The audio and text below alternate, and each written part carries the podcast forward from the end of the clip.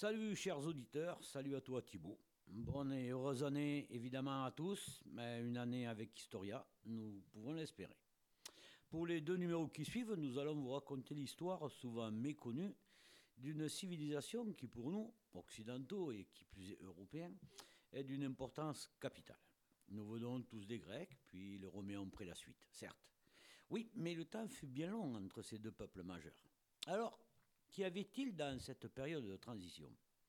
Eh Bien, chers auditeurs, il ne faut pas sortir de l'ENA hein, pour comprendre que l'Empire romain ne s'est pas fait en un jour, évidemment, et qu'il vient bien de quelque part. Il emprunta beaucoup aux Grecs, soit, mais encore. Emprunter ne fait pas tout, voire peu, et donc il exista pendant cette très longue période une civilisation dont on sait peu de choses, sinon qu'elle vivait dans la péninsule italique et qu'elle a donné aux Romains, donc euh, à nous quelque part, les bases pour construire, inventer, intégrer ce qui fera de nous plus tard ce merveilleux peuple de Gaulois. L'alphabet, l'art, l'architecture, la grammaire, la science, etc., etc. Oui, tout cela nous vient de ce peuple qui a peu laissé, oui, très peu laissé, et dont on découvre tous les jours encore, tous les jours, les apports essentiels ainsi que les reliques. Qu'on le veuille ou non, ce petit peuple microscopique est au fond est notre ancêtre dans quasiment tous les domaines, à la même jusqu'à donner leur nom à Rome. Et eh oui, et ça, croyez-moi, ce n'est pas rien. Pas de légende, pas d'écrit, peu de matière, et pourtant, pourtant, la somme colossale de leur témoignage matériel est inscrite en nous, en nos villes, en nos philosophies, je dirais même en nos qualités d'hommes, puisqu'ils sont apparus, on ne sait trop comment, on croit quand même savoir pourquoi. Pourquoi ils ont disparu surtout Pour la raison la plus belle du monde, c'était un peuple des plus pacifiques. Mais avant d'en parler, voyons quelques détails. Lieu pour tour de la Méditerranée, par là, date aux environs du 1er siècle après, après Jésus-Christ. La Pax Romana, oui, ça paraît étonnant, mais je vais vous expliquer pourquoi. La Pax Romana est installée, Rome domine sans partage et dans tous les domaines, sur euh, les États et civilisations qui bordent la mer intérieure, ce qu'on appelait la mer intérieure, Tyrénéenne maintenant. Rome euh, en a vaincu euh, les potentiels envahisseurs en conquérant, et d'ailleurs, chers auditeurs, qui se souvient vraiment des Sabins, des Osques, des Phaliques hum. Mais à bien y regarder, une chose surprend toujours. Comment Rome, la Rome éternelle, a pu en arriver à un tel degré de perfection dans quasiment tous les domaines? Par exemple, le Forum, le Circus Maximus, le temple de Jupiter Capitolin, ou même le mausolée d'Auguste. Sans parler, entre autres, entre autres, des égouts. Parce que les égouts, au temps des Romains, c'était pas évident. Ils appelaient ça à l'époque la cloa maxima. Les insignes du pouvoir, par exemple, tels que la toge prétexte, le manteau rouge des généraux, le siège crucule. Quant au statut des femmes, bien plus libre qu'on ne l'imagine, ou ne l'envisage même chez les Grecs. Je vous entends d'ici, chers auditeurs, me répliquer, oui, bon, ça va, ça va, tout ça on le sait, rien de nouveau, ARM. Eh, vous avez raison. Sauf que voilà, sauf que tout ce que je viens de vous citer n'est pas le fait de la seule Rome. Loin de là, loin, très loin, et non. En fait, Rome, pour construire tout ça, ou élaborer ceci, s'est inspiré, voire à copier sur une civilisation précédente bien antérieure à Rome, comme je le disais tout à l'heure, et présente dans la péninsule italique dès le 8e siècle avant Jésus-Christ, presque 1000 ans avant Jésus-Christ. Et oui, oui, déjà. Sauf qu'ils ne pouvaient gagner, battre, vaincre, etc. Et pourquoi, je l'ai dit tout à l'heure, c'est un peuple des plus pacifiques. Ils ne voulaient pas la guerre, ils voulaient la paix. C'est pas bien compliqué. La preuve, elle a donné à Rome, cette petite civilisation, trois de ses rois les plus illustres, entre nous soit dit, euh, ce sont les premiers rois de Rome. Mais c'est ainsi. Trois, dont Tarquin l'Ancien et Tarquin le Superbe. Ça non plus, c'est pas rien. Outre le fait que nous, sommes, que nous savons lire leur alphabet, le décrypter aussi. Mais voilà, nous ne comprenons toujours pas. Aujourd'hui, en 2023, hein, nous ne comprenons toujours pas la structure de leur vocabulaire, leur syntaxe. En trois mots, la logique grammaticale. Ce qui pose, problème et nous subjugue toujours autant, depuis l'Antiquité, notons-le, car nous ne savons que peu de choses sur eux. Tout fut caché au profit de la grandeur de Rome. C'est normal, les vainqueurs ont toujours raison. Et s'ils n'ont pas créé à proprement parler Rome, à proprement parler, leur inspiration demeure depuis plus de 2000 ans. 2000 ans, vous vous rendez compte? Alors comment appréhender la richesse de cette civilisation? Sans retour. Ou du moins sans retourner aux sources de la Grande Rome, de sa création, pour comprendre les vrais apports de cette civilisation dont nous allons maintenant vous conter l'histoire. Et croyez-moi, je le dis à Thibault aussi, cette histoire elle est belle. Invité du mois sur REM, les Étrusques.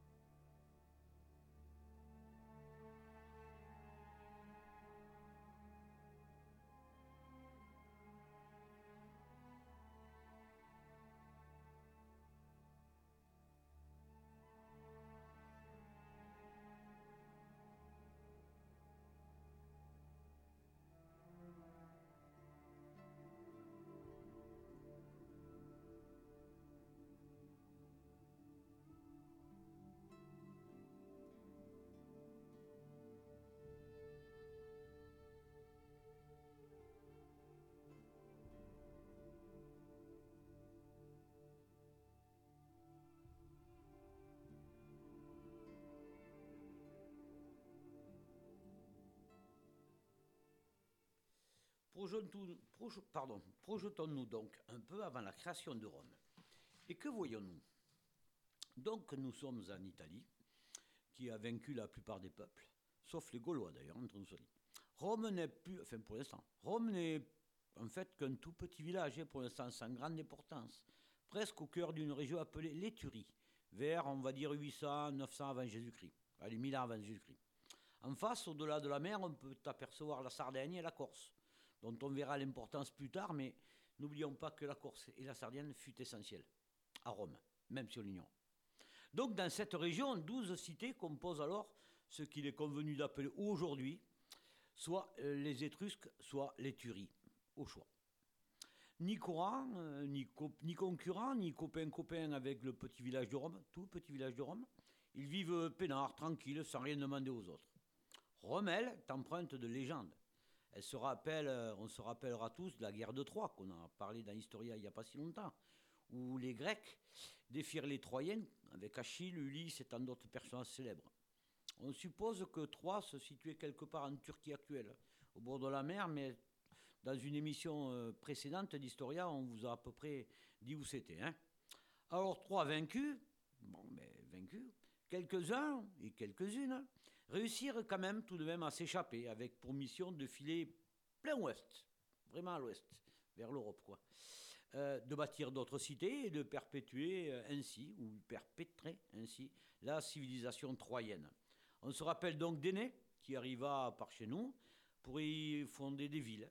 Énée étant un phocéen, d'où le nom d'ailleurs de la tribu qui fonda Marseille, par exemple, les phocéens. Mais revenons à Rome. Et bien sûr, à Rome, il y a Rémus et Romulus, les deux frangins nourris par une louve, etc. Ils s'installent et bâtissent un petit camp. Un petit camp, euh, voilà, tranquille. Puis Romulus enterre Rémus et les pères nourricières et s'enquirent de bâtir, et qui de bâtir, pardon, la même, ici, là, une ville. Il n'est pas bâtisseur, c'est tout petit, hein, ni artisan, hein, et fait donc venir de l'éturie voisine, donc des Étrusques, des professionnels, adéquats. On creuse une fosse circulaire et l'on y dépose des biens. Puis chacun y jette une poignée de terre à portée de son pays et on ménage le tout. Cela deviendra le centre légendaire de la cité. Tout autour, on trace un immense cercle Et un bœuf et une vache attelés à un soc de charrue commencent à creuser le sillon en suivant le cercle. Cette ligne, que l'on appelle donc le cercle, marque le contour des futures murailles originelles et porte le nom de, pomerium. Bien sûr, le pomerium est considéré comme la limite sacrée de la ville, du moins selon Plutarque, hein, mais c'est ainsi. Ce qui nous ferait dire que oui, les Étrusques ont bien fondé Rome, mais quand même ce n'est pas si simple. Ah, c'est donc un problème. Et puis il y a aussi important, euh, aussi important dans un autre domaine. Les différents témoignages sur les compétences des Étrusques attestent, non pas qu'ils aient fondé Rome, mais que les Romains étaient persuadés qu'ils étaient capables de l'avoir fondée, ce qui est fondamentalement différent.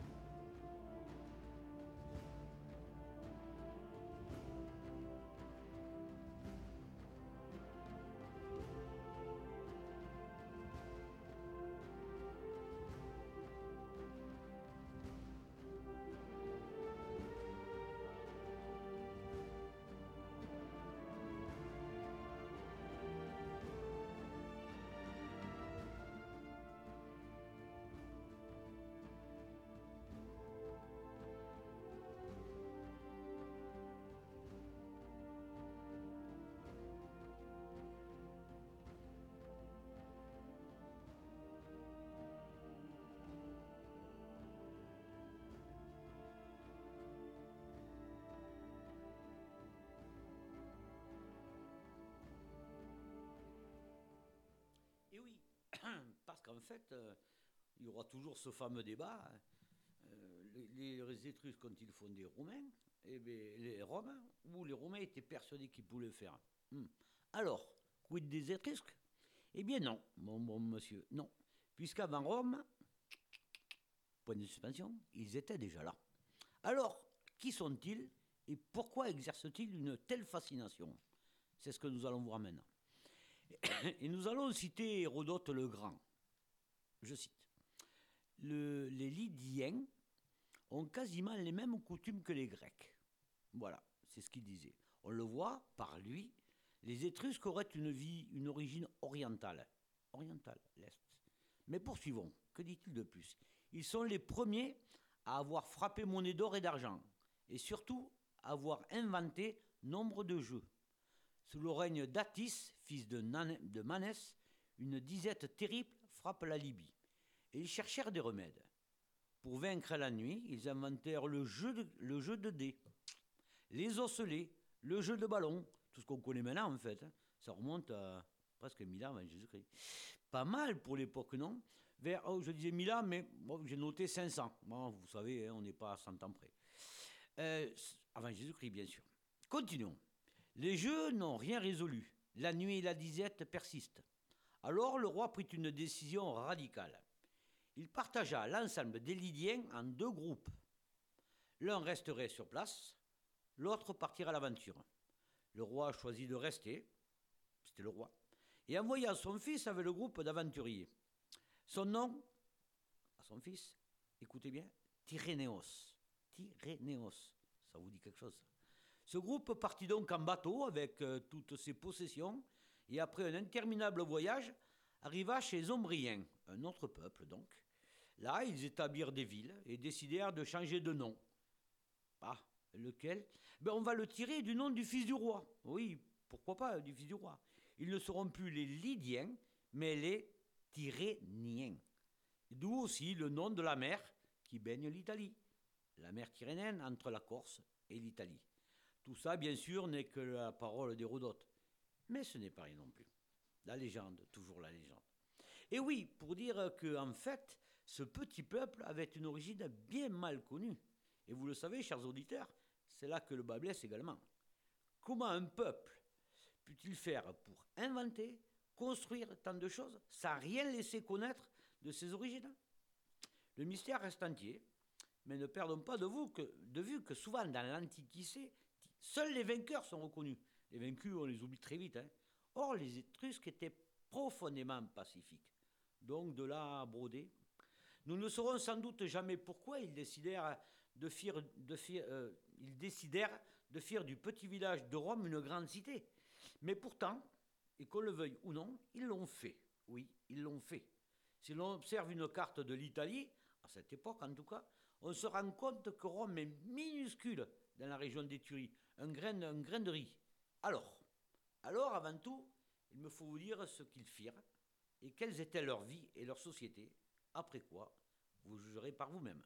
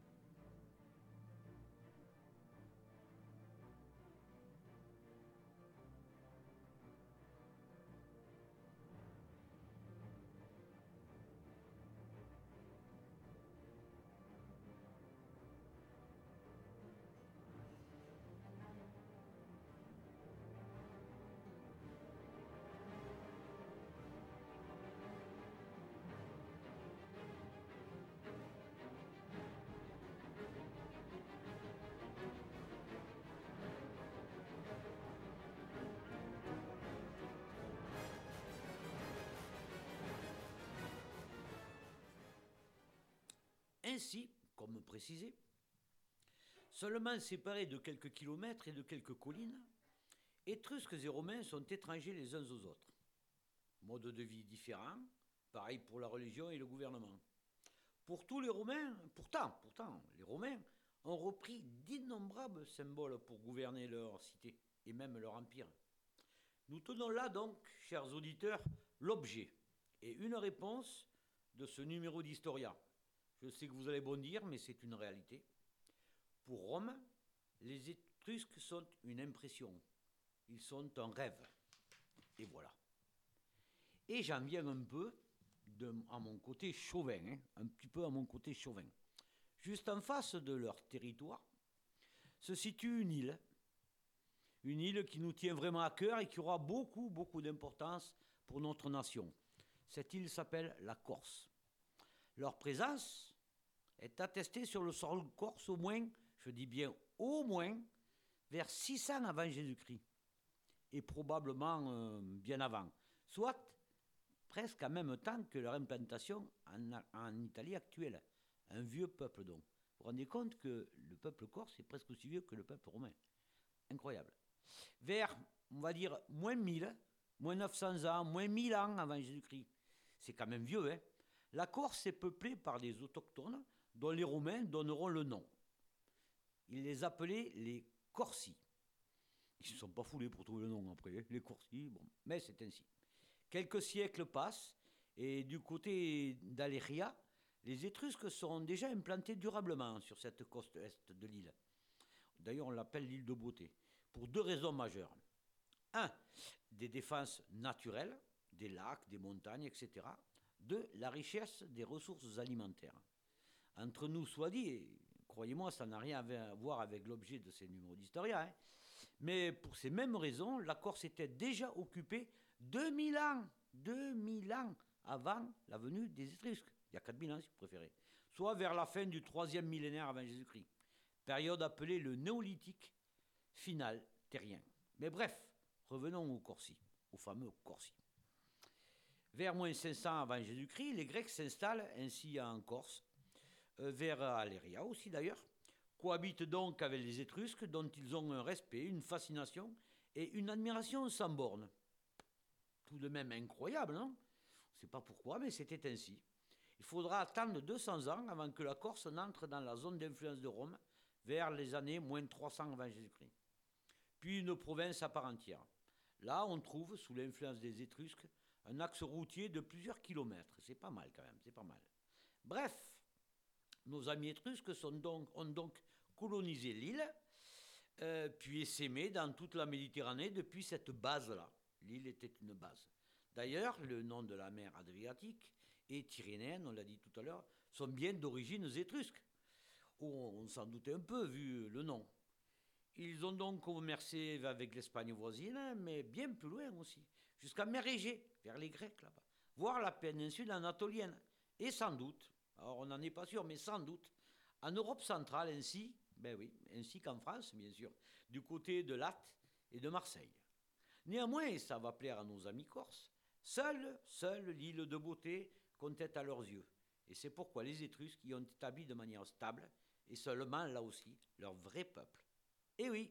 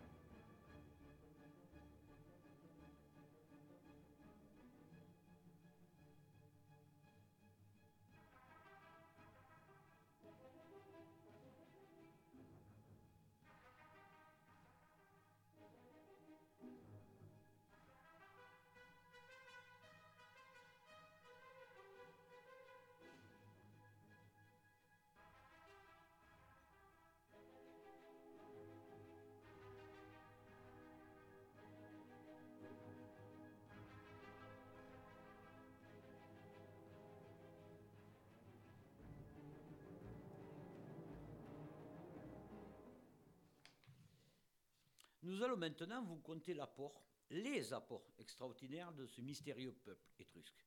Envoûtant pour les uns, fascinant pour les autres et, je pense, merveilleux pour tous. Et quand ce peuple parle, euh, ou, en civilisation, en termes de civilisation, à quoi pense-t-on en premier lieu? On dit peuple, civilisation, de quoi on parle hein, au juste? À ce qu'ils ont laissé de matériel, et donc euh, leur écrit, par exemple. Ah, l'alphabet étrusque. L'alphabet étrusque. Eh bien, voyons ça. Ce qui nous saute aux yeux d'emblée s'appelle la singularité. Et oui, lorsque l'on sait que l'alphabet étrusque est emprunté au grec, il faut tout modifier, tout améliorer, surtout quand il fut repris euh, par à peu près tous les peuples italiens, en commencer d'ailleurs par les latins, c'est-à-dire nous-mêmes, nous-mêmes. Ainsi, euh, il est communément admis que les Étrusques étaient un peuple de lettrés, ô combien même par comparaison à tous les autres peuples, et de loin aussi, euh, puisqu'ils furent les premiers peuples de l'Italie, premiers peuples de l'Italie à apprendre à écrire. Les autres ne savaient pas écrire. Et donc, quelle chance avons-nous, puisqu'on vient quand même des latins. On parlait de rugby tout à l'heure, c'est les latins aussi, hein. c'est comme ça. Parce que, chers auditeurs, je le redis sans cesse, N'oublions pas que nous sommes 800 ans avant Jésus-Christ. Avant Jésus-Christ. Alors, comment en sont-ils arrivés jusque-là? Eh bien, le presque euh, tout premier alphabet nous vient de Phénicie. Hein. Ça, ok. L'alphabet, c'est un, bien grand mot d'ailleurs, un bien, bien grand mot. Mais disons la, la, première suite de lettres compréhensibles. Afin de former un mot, lui aussi compréhensif et unique, en relation directe avec une pensée, une chose, un état, une action. C'était, il est vrai, fort simple pour la construction. On l'appelle l'absade, un alphabet qui, se distingue, qui ne distingue pas pardon, les voyelles des consommes. Aucune, ni voyelle ni consomme. Alpha, bêta, bien sûr, etc., etc. Les deux premières de l'alphabet grec, archaïque, celui des eubéens, aussi appelé occidental. Alpha, bêta, alpha, b. Logique. Très bien. Or, les Grecs l'ont un petit peu modifié pour répondre à leurs besoins environnementaux, et c'est ainsi que, suivant les règles, ou la règle, il est légèrement différent, un peu comme le patois chez nous, qui est français, mais un petit peu différent du français quand même, si vous êtes euh, occitan, picard, breton, etc. Il y a quand même une base de français, mais un petit peu différent. Et nous en venons, vous vous en doutez, à cette révolution, une vraie révolution. Si vous écoutez en ce moment même, aujourd'hui, là, à l'heure qu'il est, le texte que je vous lis avec plaisir, sous le regard amusé de Thibault, c'est bien aux Étrusques que nous le devons. Eh oui, oui, oui, c'est bien aux Étrusques. Vers 800 avant JC, avant Jésus-Christ, les Étrusques, copient, en somme, cet alphabet des Grecs installé sur l'île de Pithegus, puis de Cume, ou en compagnie. Euh, ils l'adoptent, l'améliorent sans cesse, il finit par devenir alphabeta, l'alphabet latin d'aujourd'hui, ce qui a pardon, ce qui a essaimé sur toute la planète. Oui, mille fois oui, nous écrivons latin, donc étrusque, sans toujours le savoir. Quelle avancée pour l'humanité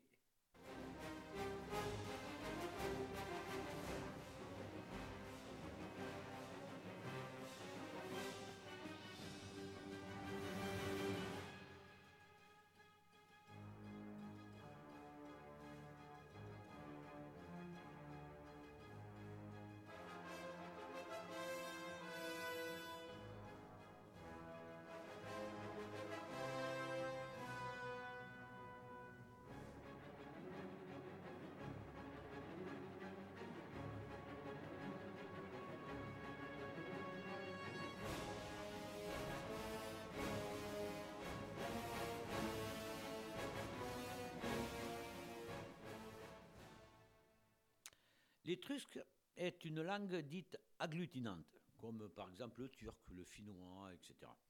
Et se caractérise donc par une tendance à exprimer chaque fonction par une marque spécifique, qu'elle agglutine au radical les uns ou les unes à la suite des autres. D'autres langues, dites flexionnelles, comme le latin par exemple, fondent euh, dans une même, une même marque plusieurs fonctions sémantiques. Euh, le nombre, le genre, les cas, etc. Enfin, beaucoup de langues, un peu plus simples, distinguent les noms, les noms suivants s'ils sont animés. Par exemple, euh, les hommes, les animaux, les dieux, etc. Animés. Ou bien inanimés. Les doigts, les pensées, les objets, les abstractions. Mais comment ont-ils fait, pour créer cette écriture maintenant mondiale? Alors là, eh bien, écoutez, en partant euh, de l'EB1 grec, on l'a dit, ils éliminent certaines lettres grecques. Ils ont un peu éliminé, comme euh, euh, l'omicron, le micron, oui, l'omicron, le bêta ou le delta, A, O, B, D, etc., n'existent plus dans la langue étrusque. Ces lettres n'existent plus. Puis ils changent certaines valeurs de lettres. le gamma, par exemple, le son G, G, devient le son K, K. Enfin, ils, ils en inventent d'autres. Et c'est ce qui fera toute la différence et tout le succès justement de cet alphabet étrusque. C'est énorme. En grec, le son F, F, il n'existe pas. Il n'a jamais d'ailleurs existé. Bien, qu'à cela ne tienne, ils inventent une autre forme de lettre, euh, une forme euh, un peu comme si vous dessiniez un 8, un 8, le chiffre 8, voilà. Et pour finir, cerise sur le gâteau, ils fixent le sens de l'écriture. Alors ça, c'est énorme. Le sens de l'écriture, ce sera de droite vers la gauche. Bizarre, hein mais c'est comme ça. Bon, attention, tout cela pris en... Il a fallu 100 ou 200 ans quand même, hein. ça s'est pas fait d'un coup, il ne faut pas croire non plus. Hein. Il a fallu bien 200 ans. Or, quant à le déchiffrer, alors là, alors là, ce fut notre paire de manches. Du moins jusqu'au XVIIIe siècle. Lorsque fut comprise la signification de cette fameuse, je viens d'en parler, de cette fameuse lettre en forme de 8, qui n'existe dans aucun alphabet. Pourquoi cette lettre en forme de 8 Dès lors que l'on a compris cette signification, tout s'éclaira, tout. Et la lecture, le déchiffrement plutôt, devient fort simple. Du coup, vu la simplicité et le potentiel énorme de cette écriture, tous les peuples d'Italie l'adoptèrent. Et figurez-vous que tous les autres aussi, encore et toujours maintenant, hormis euh, les leçons euh, de G. Verdet, mais qui n'a rien à voir avec la sémantique pure, d'une phrase ou l'alphabet pour la composer. Merci donc à messieurs les Étrusques. Précisons quand même, à l'instar des hiéroglyphes égyptiens par exemple, par exemple, l'étrusque étant euh, une langue isolée, on a vu que c'est un tout petit peuple au milieu de l'Italie, une langue isolée et donc qui n'appartient à aucune autre langue connue, nous ne pouvions la déchiffrer en la comparant ou la traduisant à une autre. D'habitude, d'habitude on fait euh, comparaison, les hiéroglyphes, il nous a fallu du latin, du copte. S'il nous a manqué, on ne comprend jamais rien. Pour l'étrusque, euh, il n'y avait pas de comparaison, c'est un petit peu embêtant. Il fallut la pierre de Rosette, par exemple, j'en parlais à l'instant pour les hiéroglyphes. Eh bien, il faut, attendre 1964. Je ne sais même pas si tu étais né, euh, Thibault. 1964 pour, euh, pour la déchiffrer. Hein. Et la découverte de trois lamelles en or, en or pur, portant des inscriptions en étrusque et en phénicien. Ah, mais ça change tout. Déjà, on a deux, deux comparaisons. Ces lames, associées à la compréhension de la fameuse lettre en forme de 8, permirent de très grandes, de fort grandes avancées dans le déchiffrement de cette langue, même s'il reste encore, avouons-le, en 2023, hein, bien des mystères à découvrir. Mais quand même, un grand pas, un énorme pas est franchi. Ainsi, l'étrusque, on vient de le voir, est une, eut une influence majeure sur notre latin. Et vous me direz, chers auditeurs, eh bien, c'est une langue, mais c'est tout, quoi. C'est jamais qu'une langue, on va pas en faire un plat quand même. Hein. Eh bien, si. C'est peut-être pas faux, mais quoique l'alphabet, donc la langue, intervienne euh, dans nos vies de tous les jours dans nos actes, dans nos actions, aujourd'hui comme avant. Eh oui, la langue, toujours la langue. Ainsi, l'Étrusque a produit des rois romains, du commerce, des arts, j'en passe et des meilleurs. Et c'est justement là, justement là, où je voulais en venir. Petit clin d'œil à nos auditeurs de la région, de la région, hein. beaucoup de mots étrusques ont colonisé le latin. Ça, on s'en sert tous les jours, et ça c'est sûr. Par exemple, le satellite, satellite, personnage ou personne.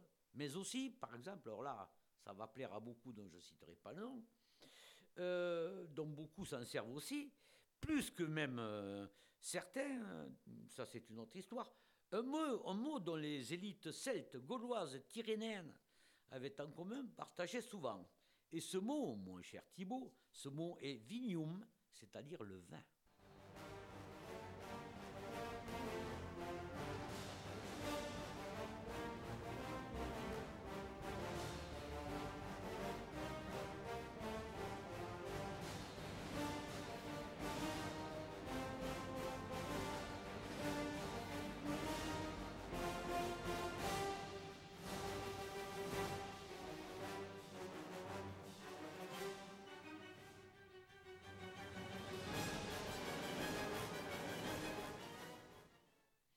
Ainsi se termine la première partie, chers auditeurs, du volet consacré à ce merveilleux peuple, cette merveilleuse civilisation dont nous sommes euh, les descendants quelque part, donc les Étrusques. Nous retrouverons euh, la dernière partie le mois prochain, bien sûr, dans nos studios de REM. Euh, troisième vendredi du mois, 14h évidemment. Nous vous souhaitons quelques, quelques belles semaines d'histoire, nous espérons, de lecture, de programmes sur REM évidemment avec Thibault, Mathieu et toute l'équipe. À tous une bonne et heureuse année. Rendez-vous le mois prochain, euh, même lieu et même heure. Bonsoir.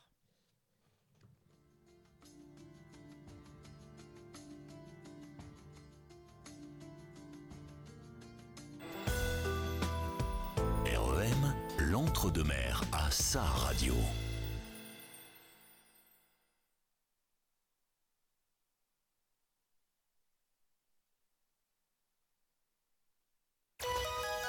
À Sauveterre de Guyenne, vous écoutez REM en FM sur le 98.4.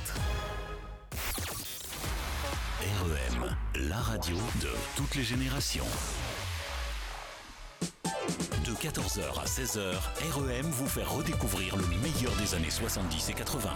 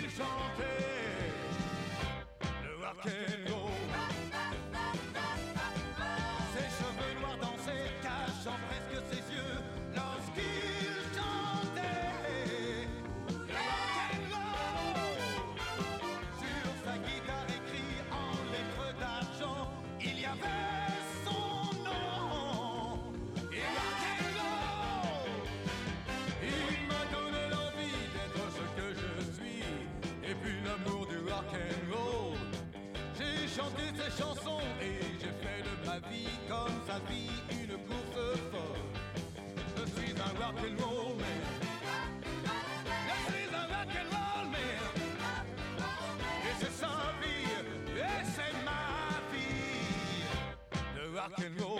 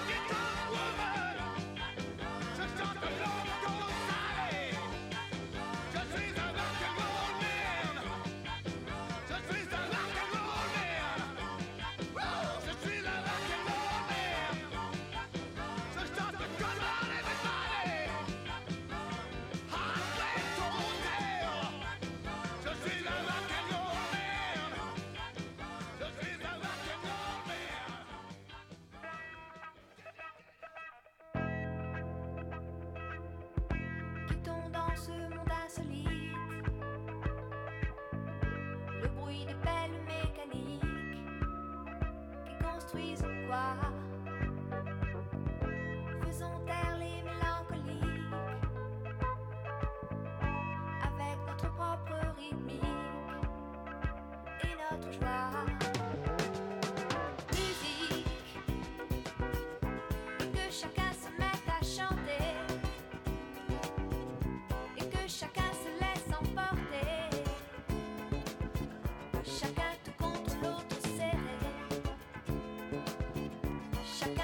Apple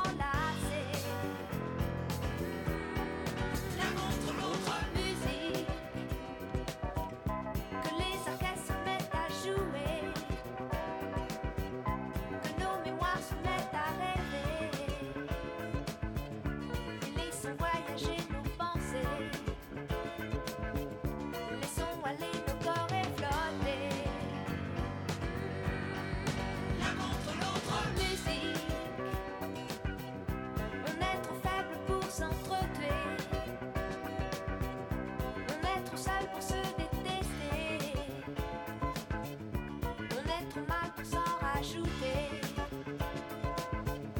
Mon être ou rien.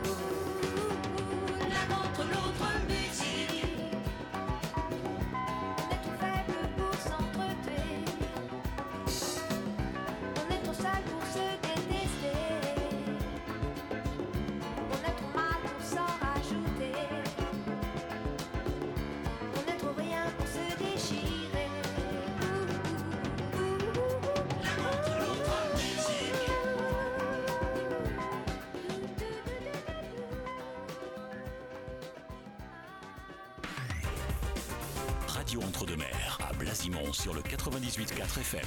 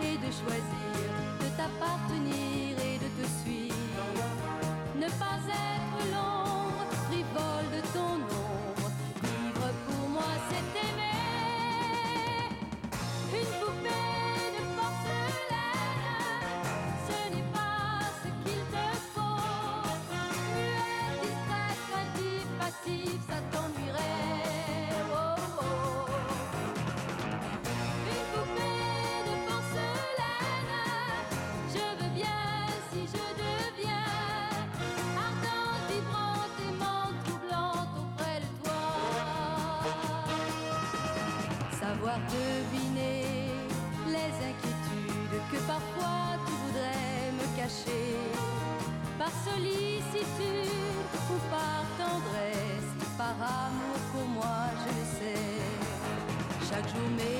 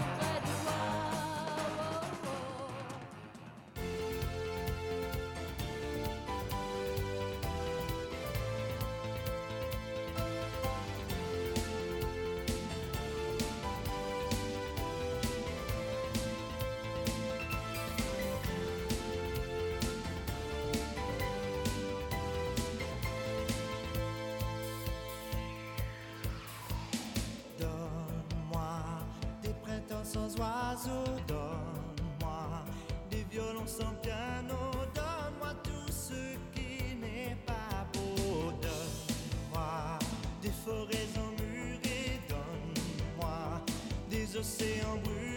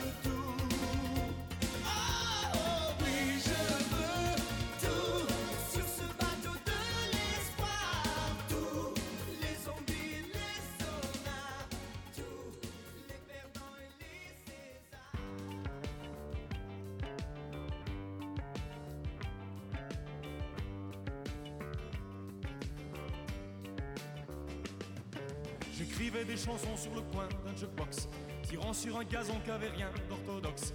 Je balançais mes mots de cuir et de charbon, vivant à fleur de peau dans mes contradictions.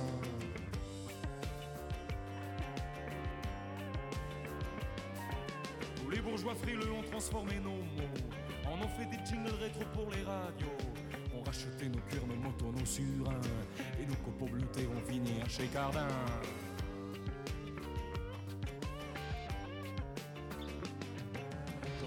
T'écrire une chanson d'amour, pleine de bons sentiments, de départ, de retour, enrobée de violon et de cœur et d'écho. Enfin bref, une chanson qui passe à la radio.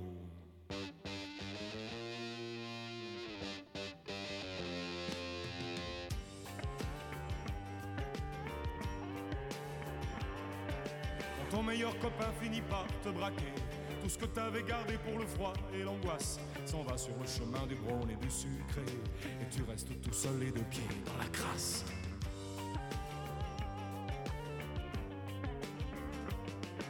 Moi je dis qu'il y a que les putes qui peuvent savoir aimer. Les yeux de l'intérieur sont faits d'eau et de foudre. Tu sais vraiment quelque chose quand t'as tout déréglé. Les discours, les dollars, la musique et la poudre.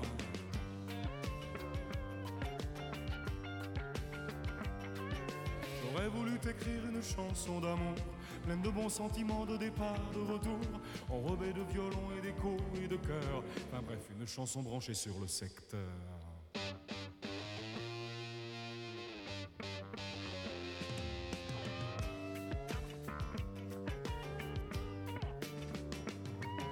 Je ne suis pas un chef, je sais pas marcher droit. C'est pourquoi, camarade, tu peux tirer ta ligne. Je chanterai toujours pour mes copains d'en bas, ce que je reconnais sans un mot, sans un signe.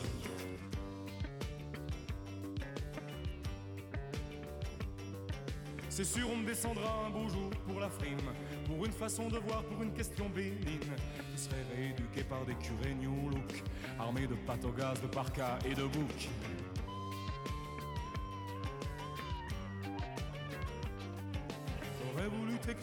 T'écrire une chanson d'amour, de bons sentiments, de départ, de retour, enrobée de violon et de cœur et d'écho.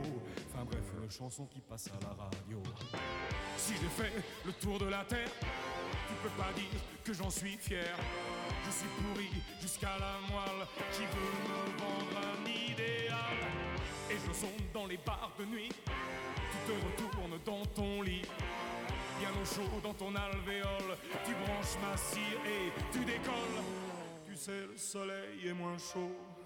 Y a du grisou dans le tempo. Tu m'aimes vraiment, mais tu as peur. Tu tires toujours en amateur. Tu tires toujours en amateur. Tu tires toujours en amateur. Tu tires toujours en amateur. REM sur le 98.4 FM et sur re2m.org.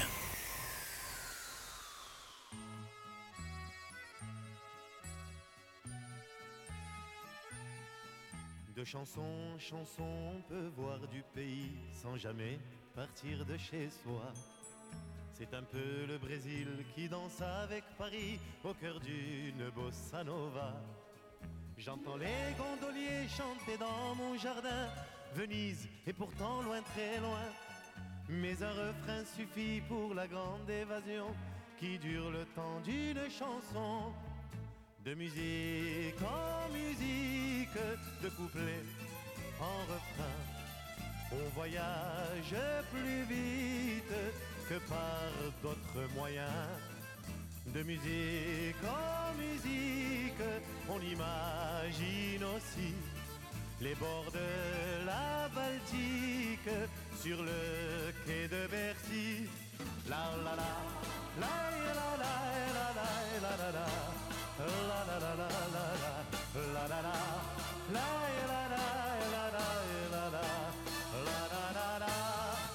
Sur le pont de l'Alma tourne une farandole et soudain les nuages s'envolent. La Provence est venue déposer quelques fleurs sur les marches du Sacré-Cœur. L'Espagne sa guitare nous apportent jusqu'ici le soleil de l'Andalousie. Mais je quitte Séville pour un autre pays où l'on danse le sirtaki.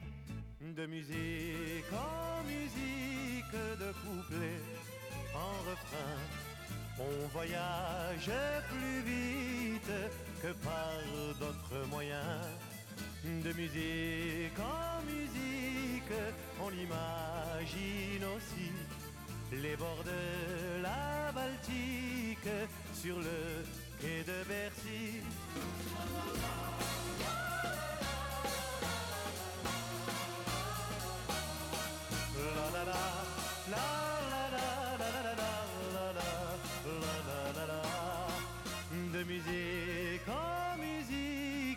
L'étranger loin d'ici s'éveille en Amérique sous le ciel de Paris.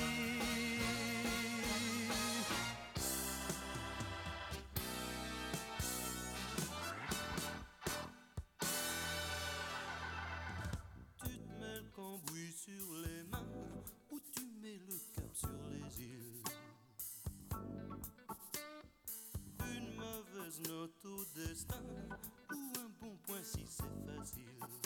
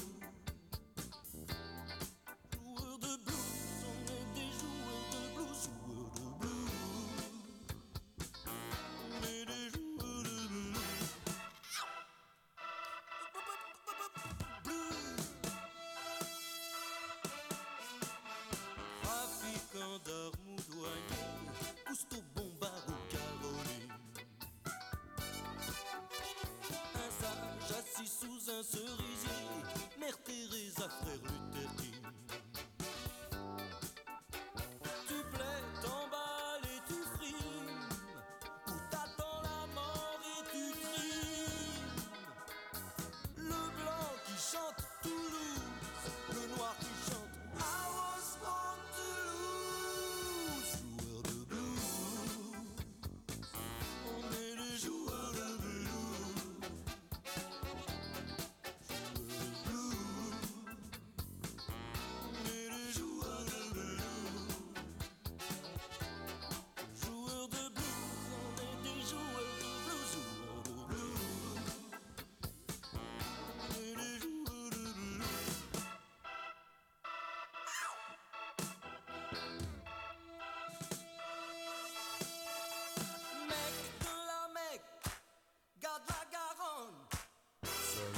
putain, où est le shérif que je la somme?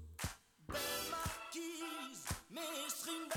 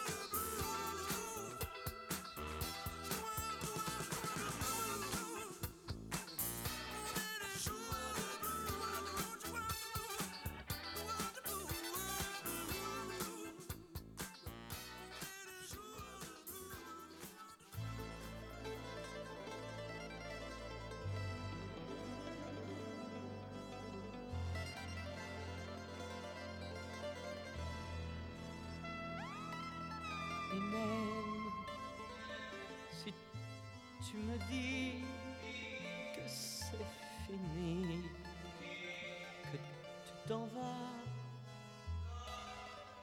Et même s'il n'y a pas le moindre espoir de se revoir, appelle-toi, où que tu sois dans l'univers que je vous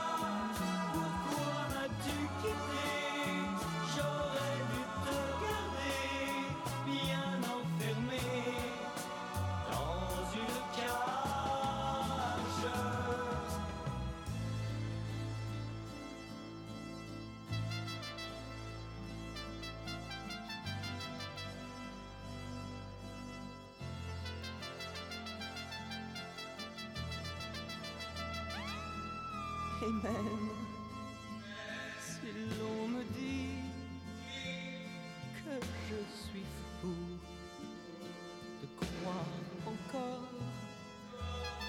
je t'aime et j'attendrai sans me lasser jusqu'à ma mort.